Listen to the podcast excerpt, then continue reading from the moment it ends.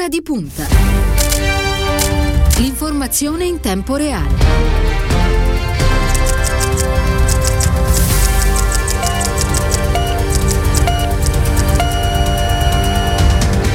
È mercoledì 17 marzo, buon pomeriggio e ben ritrovati a Ora di Punta da parte di Stefano Cagelli. Sono da poco passate le 14 e apriamo il nostro spazio di confronto e di discussione pomeridiano che ci accompagna tutti i giorni a quest'ora dal lunedì al venerdì. Prima di entrare nel vivo della nostra trasmissione, però, fatemi salutare come di consueto la nostra squadra tecnica, composta quest'oggi da Ilenia Daniello alla parte tecnica e da Silvio Garbini allo streaming. Prima di passare alla nostra discussione e presentarvi quindi il nostro ospite di oggi, però andiamo a leggere le aperture dei principali siti di informazione italiani in questo momento. Partiamo da Repubblica che apre con una dichiarazione di eh, davvero pochi minuti fa del eh, presidente degli Stati Uniti Joe Biden che ha definito eh, Vladimir Putin un assassino. La replica da Mosca, un attacco a tutto il paese. Poi ovviamente su Repubblica si parla del, eh, dell'Unione Europea che lancia un pass Covid per viaggiare all'interno dei paesi dell'Unione. Questa è un'altra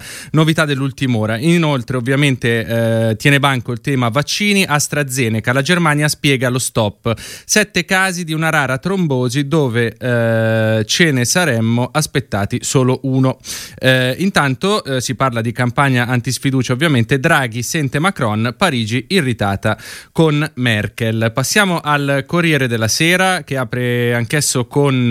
la notizia del, diciamo, chiamiamolo passaporto vaccinale, la UE dice sì ai viaggi per salvare l'estate e si parla di tre alternative. Eh, infine passiamo alla stampa che apre con un'ultima ora su Beppe Grillo che ran- lancia la transizione politica ma dal 2050. Ehm, diciamo, i tempi sono abbastanza lunghi per questa transizione, eh, differenti ma con lo stesso futuro, dice Grillo. E ovviamente anche la stampa parla della eh, proposta di, Bru- di Bruxelles di lanciare un certificato verde digitale per tornare a viaggiare quest'estate in UE. Eh, inoltre, ovviamente, la stampa parla delle dichiarazioni di questa mattina di, del Presidente della Repubblica Sergio Mattarella. Nella pandemia l'Italia ha mostrato coesione. Eh, ma fatemi subito andare a salutare Andrea Giorgis, costituzionalista, deputato del Partito Democratico, membro della Commissione Giustizia a Montecitorio, che ci ha raggiunto in collegamento telefonico. Buon pomeriggio, Giorgis.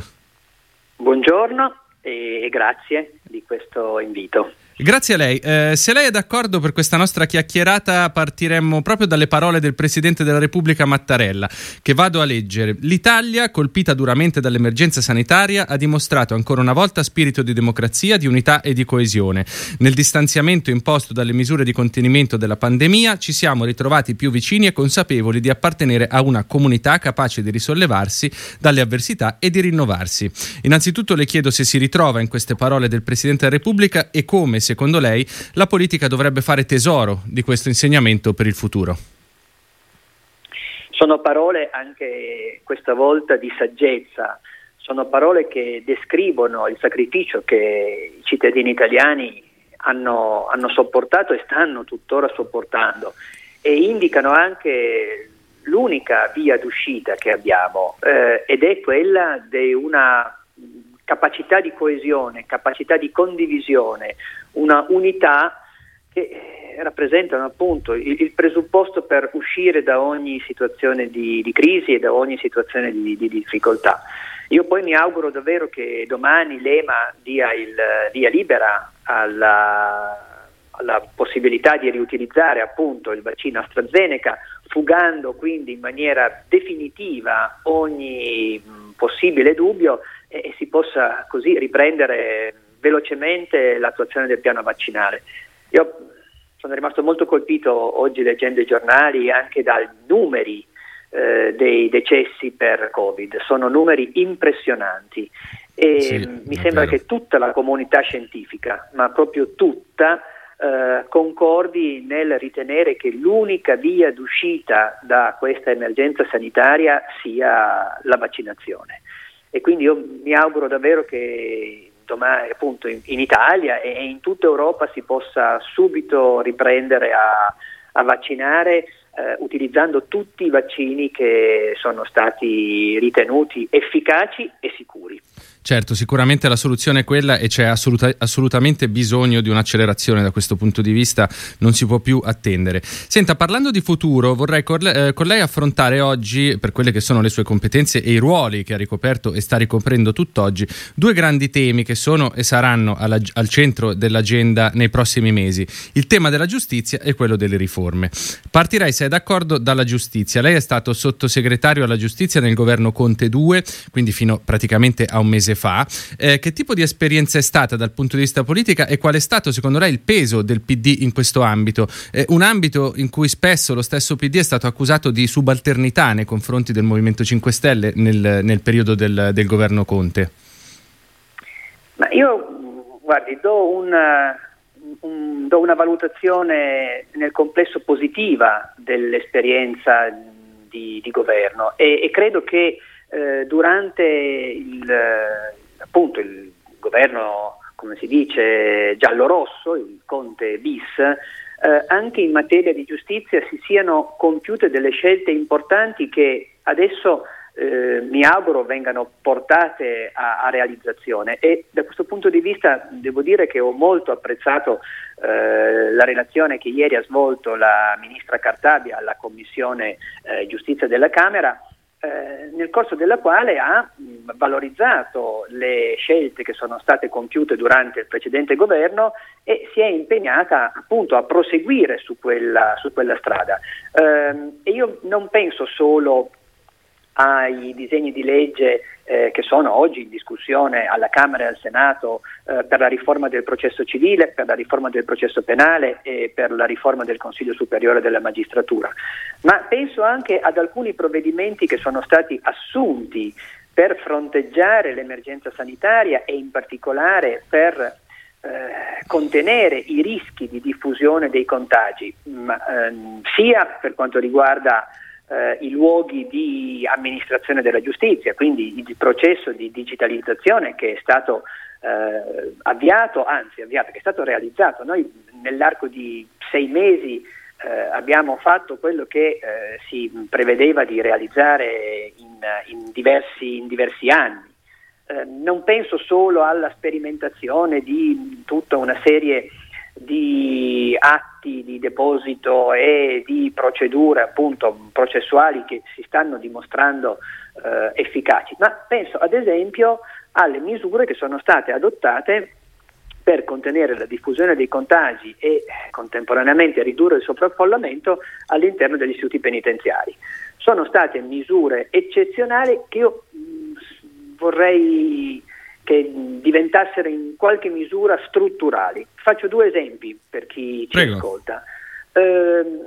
si è eh, come dire, investito, si sono predisposte modalità per rendere mh, più facilmente accessibili eh, ai detenuti che non hanno compiuto reati di eh, particolare allarme sociale, quindi escludendo ovviamente criminalità organizzata e tutta una serie di reati eh, particolarmente gravi, eh,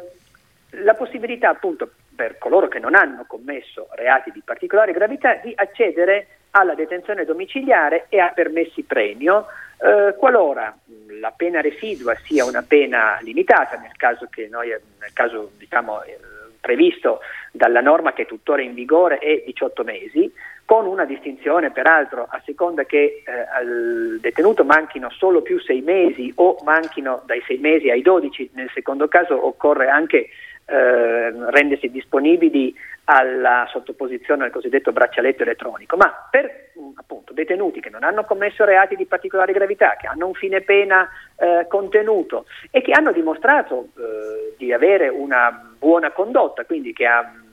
giudizio del mandato di sorveglianza hanno dimostrato di aver seguito un percorso trattamentale efficace, bene, a costoro la eh, detenzione carceraria viene sostituita con la detenzione domiciliare. Eh, questo, questo, tipo di provvedimenti ha consentito da un lato di ridurre il sovraffollamento e dall'altro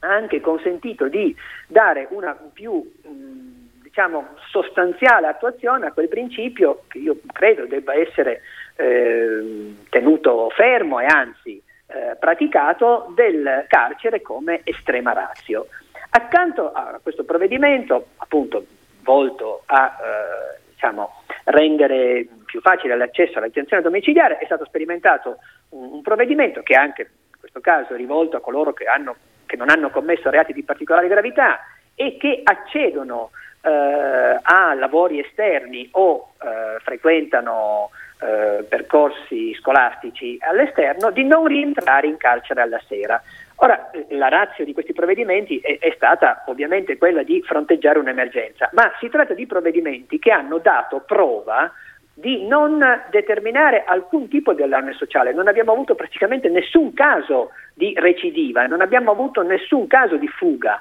quindi eh, non c'è ragione per cui questo tipo di provvedimenti non debbano diventare strutturali. E poi accanto a queste misure vi è stata una sperimentazione che io considero paradigmatica di come si dovrebbe cercare di affrontare il tema dell'esecuzione penale, che è stata quella di un progetto predisposto dal Ministero e dalla Cassa delle Ammende volto a reperire domicili in grado di consentire l'accesso a queste misure alternative anche a quei detenuti che non dispongono di un domicilio idoneo, cioè a quei detenuti che si trovano in una condizione economica e sociale eh, tra le più svantaggiate, cioè gli ultimi degli ultimi, perché eh, questo non è diciamo, eh, magari molto conosciuto, ma nei nostri istituti penitenziari vi sono molti detenuti che avrebbero diritto di accedere a misure alternative e molti detenuti che avrebbero sulla carta la possibilità di accedere anche a queste misure, ma che non vi accedono perché non avendo un domicilio idoneo, non disponendo di un domicilio o non disponendo di un domicilio idoneo a, alla detenzione domiciliare e all'attuazione di un percorso di reinserimento, non possono beneficiare di queste misure. Allora il progetto predisposto dal Ministero e dalla Cassa delle Ammende è un progetto volto a reperire attraverso il terzo settore dei domicili ove consentire anche a uh, questi detenuti di poter accedere alle misure alternative e, e, di quindi partecipare ad un percorso trattamentale in grado di ridurre contemporaneamente il sovraffollamento e consentire un, un percorso di, di certo. reinserimento. Certo. Ora, sono piccoli esempi questi che dimostrano però che un significativi, certo. un investimento sul trattamento, un investimento sulla funzione rieducativa, una attuazione del principio secondo il quale il carcere è l'estrema razio, bene, sono diciamo, in, dire, interventi questi che sono stati praticati e che hanno dato un buon risultato e che eh, il buon risultato è nell'interesse non solo dei detenuti ma dell'intera collettività perché questo è il punto sul quale io vorrei davvero che noi riuscissimo a insistere e, e a convincere il maggior numero possibile di cittadini, perché i dati sono inequivoci. Laddove si fanno investimenti sia nei confronti dei detenuti all'interno delle carceri affinché il momento della detenzione carceraria sia un momento di recupero, di reinserimento, di formazione, sia per quanto riguarda gli investimenti che invece scommettono sulle misure alternative, entrambi questi tipi di investimenti che cosa determinano? Un drastico calo della recidiva, quindi sono interventi nell'interesse della sicurezza dell'intera collettività, sono interventi nell'interesse dei cittadini liberi, sono investimenti non solo coerenti ai principi che la nostra Costituzione eh, prescrive di eh, realizzare, ma sono diciamo, interventi che davvero corrispondono all'interesse generale, corrispondono a una nozione eh, avanzata e, e, e progressista di di legalità e quindi di, di, di, ricerca del bilanciamento tra sicurezza e, e tutela dei, dei, cittadini. Quindi eh, sono questi piccoli esempi che però rivendico come la conferma che quell'esperienza di governo è stata un'esperienza di governo nella quale si sono compiute delle scelte importanti e che eh, nel corso di questa nuova esperienza io eh, mi auguro vengano ulteriormente rafforzate e i presupposti vi sono perché vengano ulteriormente rafforzati. Io nelle parole della Ministra ho sentito eh, sincera condivisione di questa prospettiva, ho sentito eh, sincera eh, determinazione nel voler dare seguito al principio costituzionale che attribuisce alla pena innanzitutto una funzione rieducativa. E quindi sono da questo punto di vista eh, fiducioso che questa strada che, che abbiamo eh, imboccato con insomma, una certa determinazione verrà ulteriormente e, e ancora di più eh, diciamo, percorsa. Senta Giorgis, ehm, ha fatto riferimento appunto alla, um, all'intervento, il primo intervento davanti alla Commissione Giustizia della Ministra Marta Cartabia e ovviamente tra i tanti temi trattati c'è anche quello a cui faceva riferimento delle carceri, adesso non entriamo nello specifico di, di ogni singolo tema, però ehm, quello che ha colpito è che diciamo, l'intervento della, della, Ministra ha suscitato un'approvazione praticamente unanime, eh, cosa che non si vedeva da tempo quando si parla di Ministri della Giustizia. Eh, crede che questo questo possa portare finalmente alla creazione di un clima giusto per mettere mano al sistema senza suscitare, come spesso succede in Italia, delle guerre di civiltà tra posizioni contrapposte? Ma io guardi, me lo auguro. Io mi auguro davvero che tutte le forze politiche, a partire da quelle forze politiche che nel passato hanno cavalcato, diciamo senza nessuna remora, eh, le paure dei cittadini e hanno per certi aspetti esasperato eh, una domanda di provvedimenti irrazionali, adesso in questa nuova esperienza di governo abbiano atteggiamenti più ragionevoli, più corrispondenti alla verità dei, dei provvedimenti, perché non è un'opinione, è un dato di fatto che se eh, si investe nel trattamento e nella funzione rieducativa eh, la recidiva diminuisce e, e quindi spiegare ai cittadini che questo tipo di investimenti sono eh, investimenti nell'interesse generale è un modo attraverso il quale creare le condizioni perché poi sia più facile dal governo eh, adottare questo tipo di interventi. Insomma, se si abbandona la retorica del buttare via la chiave, se certo. si abbandona una concezione securitaria eh, poco praticabile e poco efficace, beh, eh, il beneficio per il Paese sarà enorme. Ecco, io da questo punto di vista credo che noi ci troviamo di fronte a un'opportunità che sarebbe un vero peccato non cogliere, cioè l'opportunità di accantonare per un momento eh, lo scontro politico secondo eh, le argomentazioni più triviali e demagogiche e provare ad adottare alcune misure strutturali che consentano al nostro Paese di fare quel salto di qualità eh, di cui ha veramente bisogno. E quindi interventi strutturali, interventi per rendere l'amministrazione della giustizia più efficiente, interventi per fare in modo che ci sia maggiore certezza del diritto, insomma interventi che vengono eh, realizzati senza eh, diciamo, cedere eh, a una retorica demagogica e, e senza avere paura di non intercettare immediatamente un sentimento anche diffuso, anzi semmai questo è un grande compito che tutte le forze politiche dovrebbero assumersi, di eh, praticare una pedagogia civile e quindi di fronte alle paure, di fronte all'insicurezza, di fronte alla precarietà che ci sono, eh, rispondere con proposte politiche eh, razionali, con interventi che davvero risolvono il problema e non che lo amplificano a fini di consenso. Ecco, eh, io credo che una delle grandi opportunità che questo governo apre sia questa, eh, non solo eh, intervenire per risolvere l'emergenza sanitaria, non solo utilizzare al meglio eh, le risorse che l'Europa ha, ci ha messo a disposizione, ma anche intervenire su alcuni nodi strutturali che eh, purtroppo non è stato fino a qui possibile, possibile, affrontare e risolvere. E certo, e da questo punto di vista mi permetto di aggiungere il ruolo dell'informazione eh, è sempre centrale anche proprio per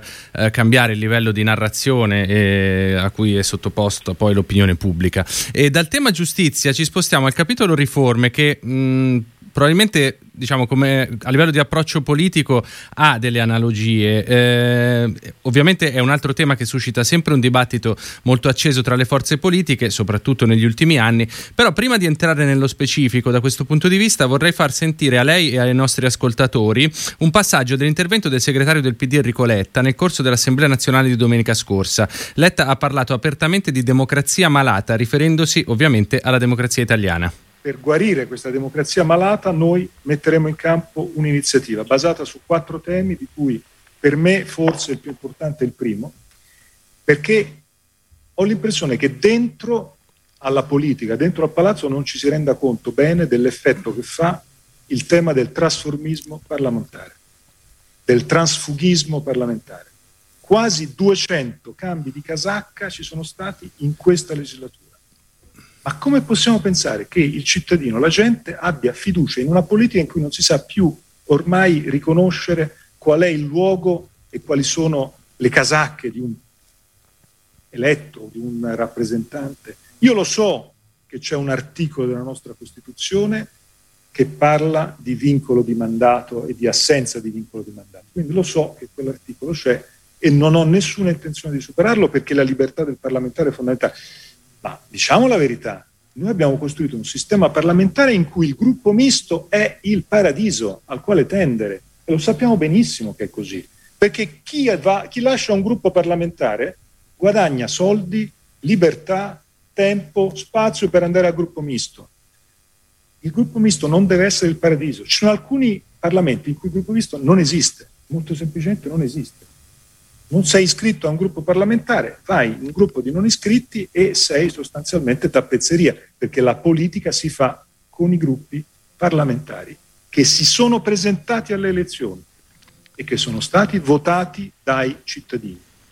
Onorevole Giorgis, allora è d'accordo con quanto sostiene Enrico Letta, cioè è vero in primis che l'Italia è una democrazia malata e che la prima questione da affrontare è quella di quello che lui definisce trasfughismo parlamentare? Sì, penso che abbia centrato uno dei, dei tanti problemi che ha la nostra democrazia. E io mh, sono molto contento che il nuovo segretario del Partito Democratico abbia eh, voluto dedicare eh, molto spazio della sua relazione al tema della democrazia, eh, cercando di individuare quelli che sono i principali campanelli d'allarme della sua difficoltà. Eh, ha indicato il trasformismo che è oggettivamente un problema ed è da tempo che eh, si dice di volerlo affrontare proprio attraverso la modifica dei regolamenti parlamentari e poi anche qui purtroppo non si è riuscita a condurre in porto una riforma che nella scorsa legislatura era praticamente pronta e che avrebbe dato un contributo significativo a contenere eh, le condotte disinvolte e trasformistiche. Eh, però eh, l'aspetto che io ho più apprezzato è stato proprio quello di voler mettere in relazione la difficoltà che sta vivendo la nostra democrazia e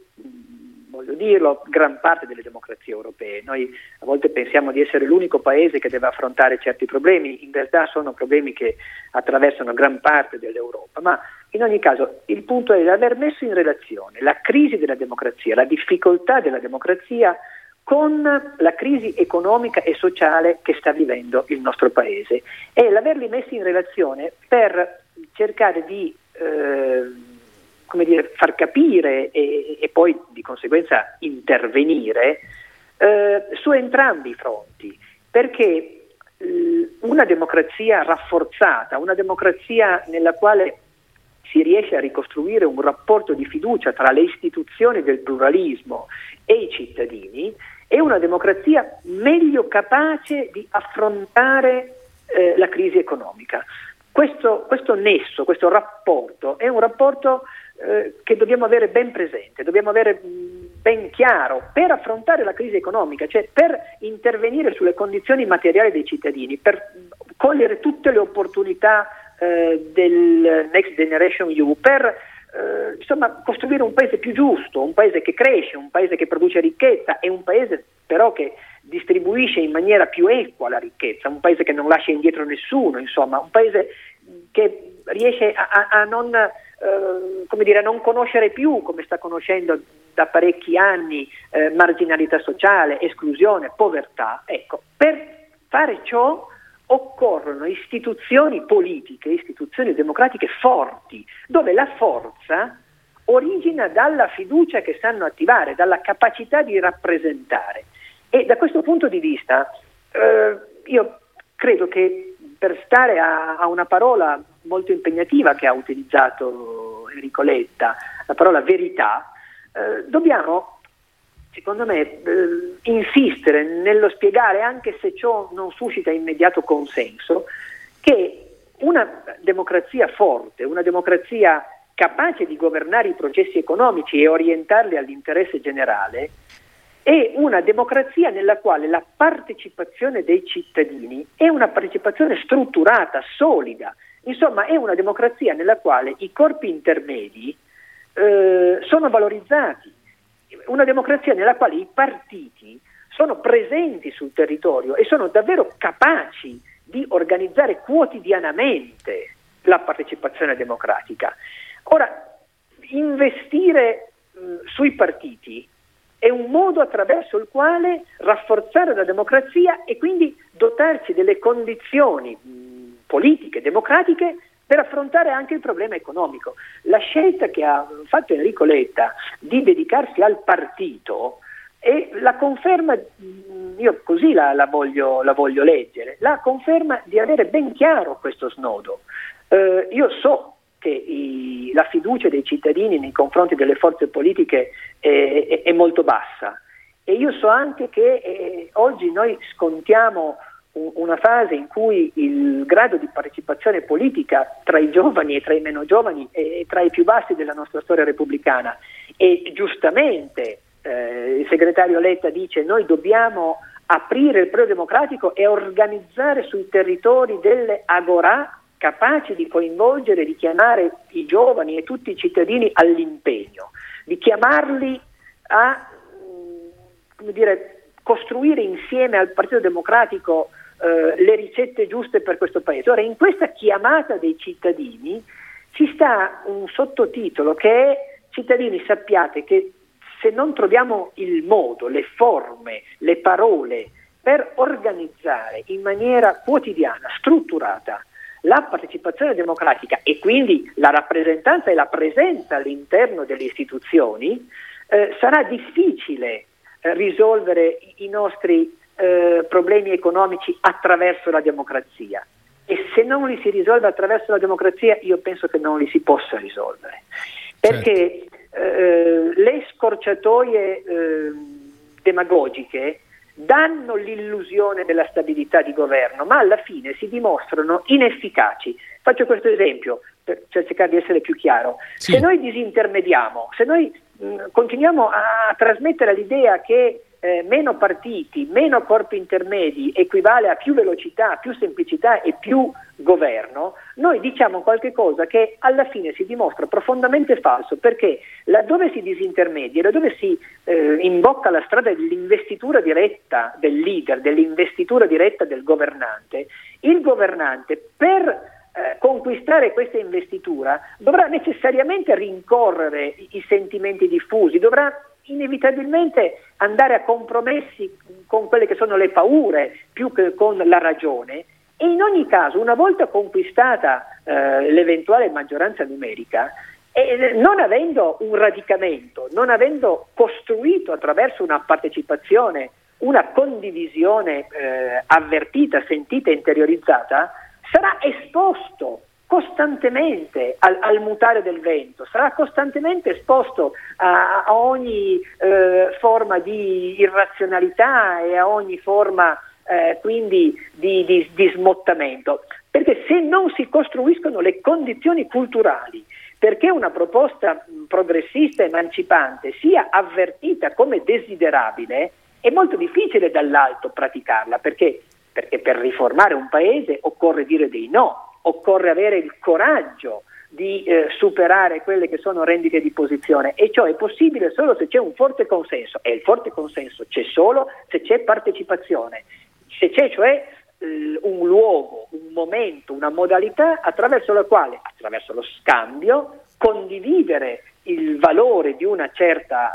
uh, proposta e, e, di conseguenza sostenere poi questi processi di trasformazione. Ecco perché eh, bisognerebbe trovare le parole giuste e, e le forme adeguate per spiegare come anche qui un investimento economico sui corpi intermedi, un investimento economico sui partiti è un investimento economico nell'interesse di tutto il Paese, della democrazia e anche delle possibilità di crescita economica. Perché, e, e poi mi fermo, per organizzare una riunione, per organizzare un, un, un confronto, per avere dei momenti in cui eh, si acquisiscono eh, e si mettono al servizio del paese le migliori competenze, le migliori intelligenze, le migliori intuizioni, occorre che ci sia qualcuno che si fa carico di organizzare quel momento di interazione e di, e di, elaborazione collettiva. Non ci si riunisce spontaneamente se non c'è qualcuno che organizza la riunione, che convoca,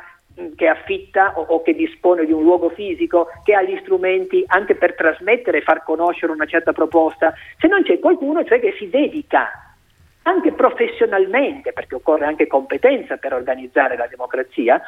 che si dedica professionalmente a questa preziosissima funzione sociale. Ecco, partiamo da qui, Ri- diamo valore a questa funzione sociale, diamo valore a chi per un po' di tempo o per un po' di anni della propria vita si dedica ad, a rendere possibile la vita democratica, diamole pregio e cerchiamo di creare le condizioni politiche perché sia anche diciamo, condivisa la scelta di destinare delle risorse. Altrimenti noi rischiamo di dire, eh, avere un'analisi molto lucida, di, di, avere consapevolezza del fatto che bisogna aprire il partito, coinvolgere, chiamare i cittadini alla partecipazione, ma poi non abbiamo gli strumenti per farlo, non abbiamo la forza per eh, corrispondere a questo impegno. E io eh, da questo punto di vista credo che la relazione del sottosegretario nell'aver detto attenzione che noi abbiamo un paese non solo malato dal punto di vista sanitario, un paese e un'Europa malati dal punto di vista sanitario, non solo abbiamo un paese e un'Europa che stanno vivendo una delle più gravi crisi economiche eh, dal, dal dopoguerra, ma noi abbiamo anche un paese e un'Europa che vivono una stagione di crisi democratica e tre, le tre dimensioni sono tra di loro strettamente collegate. La democrazia è la modalità attraverso la quale eh, dare seguito a quello straordinario articolo che è contenuto nella nostra Costituzione e che viene citato anche all'estero quando eh, si vuole dire della mh, straordinaria appunto, capacità che eh, riuscirono a praticare i nostri costituenti, che è l'articolo 3 secondo comma. È compito della Repubblica rimuovere gli ostacoli di ordine economico e sociale che impediscono il pieno sviluppo della persona umana e ostacolano la piena partecipazione di tutti i cittadini nell'organizzazione politica, economica e sociale del Paese. Ora, prendere parte alla vita economica, politica e sociale del Paese significa poter eh, diciamo, essere messi nella condizione di sviluppare al pieno la propria persona, che è diciamo, l'obiettivo di qualsiasi ordinamento democratico ed emancipante. E su questo mi permetto di dire, eh, anche da questo punto di vista serve una presa di responsabilità da parte sia della politica che dell'informazione. Faccio riferimento per esempio eh. a chi, in, per esempio nel, nel, nel, panorama politico spesso dice, eh, faccio un esempio, eh, non, non, dobbiamo pensare alla gente mh, che non arriva alla fine del mese, non posso certo mettermi a pensare alle riforme o alla legge elettorale per dire, non calcolando quello che dice lei, cioè eh, che dal funzionamento della democrazia poi dipende eh, tutto, eh, tutto, quello che ne consegue dal punto di vista eh, del funzionamento economico e non solo. Senta, eh, Giorgi, siamo veramente in chiusura, abbiamo solo un minuto. Eh, si è riaperto il dibattito sulla legge elettorale. Che idea si è fatto? Eh, dobbiamo discutere della legge elettorale, certamente, anche perché dopo il, il, referendum che ha ridotto il numero dei componenti la Camera e il Senato, eh, mi sembra che tutte le forze politiche abbiano dichiarato di voler mettere mano al, al sistema elettorale. Anche qui sarebbe, dire, sarebbe bello se eh, maturassero le condizioni per fare qualche intervento anche sulla forma di governo e in particolare sul bicameralismo paritario, perché se alla fine si riuscisse eh, anche in questo scorcio di legislatura eh, a superare il bicameralismo paritario e a razionalizzare la forma di governo parlamentare, introducendo per esempio la sfiducia costruttiva, esatto. è un sistema elettorale che valorizzi, valorizzi la rappresentanza. Noi abbiamo prima di tutto un problema di rappresentanza e valorizzando la rappresentanza stabilizzare ovviamente il governo. È vero che eh, noi discutiamo da molto tempo di come rendere più stabile il governo, di come rendere più efficace l'azione di governo. Da questa discussione, cioè la discussione su come rendere il nostro paese un paese più facilmente governabile, È una discussione che deve avvenire, secondo me, partendo dalla eh, domanda circa il come rafforzare la capacità rappresentativa delle istituzioni, come rafforzare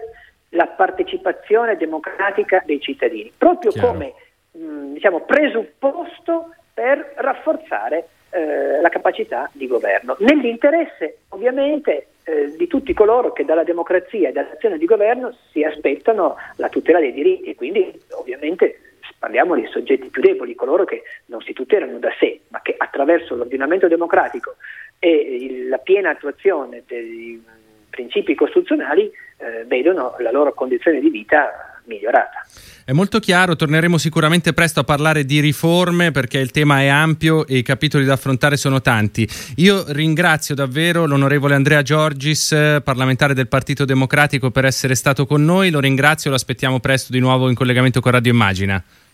Grazie moltissime. bene, bene, la prima parte di Ora di Punta termina qui. Da parte di Stefano Cagelli un saluto e ci risentiamo tra pochissimo.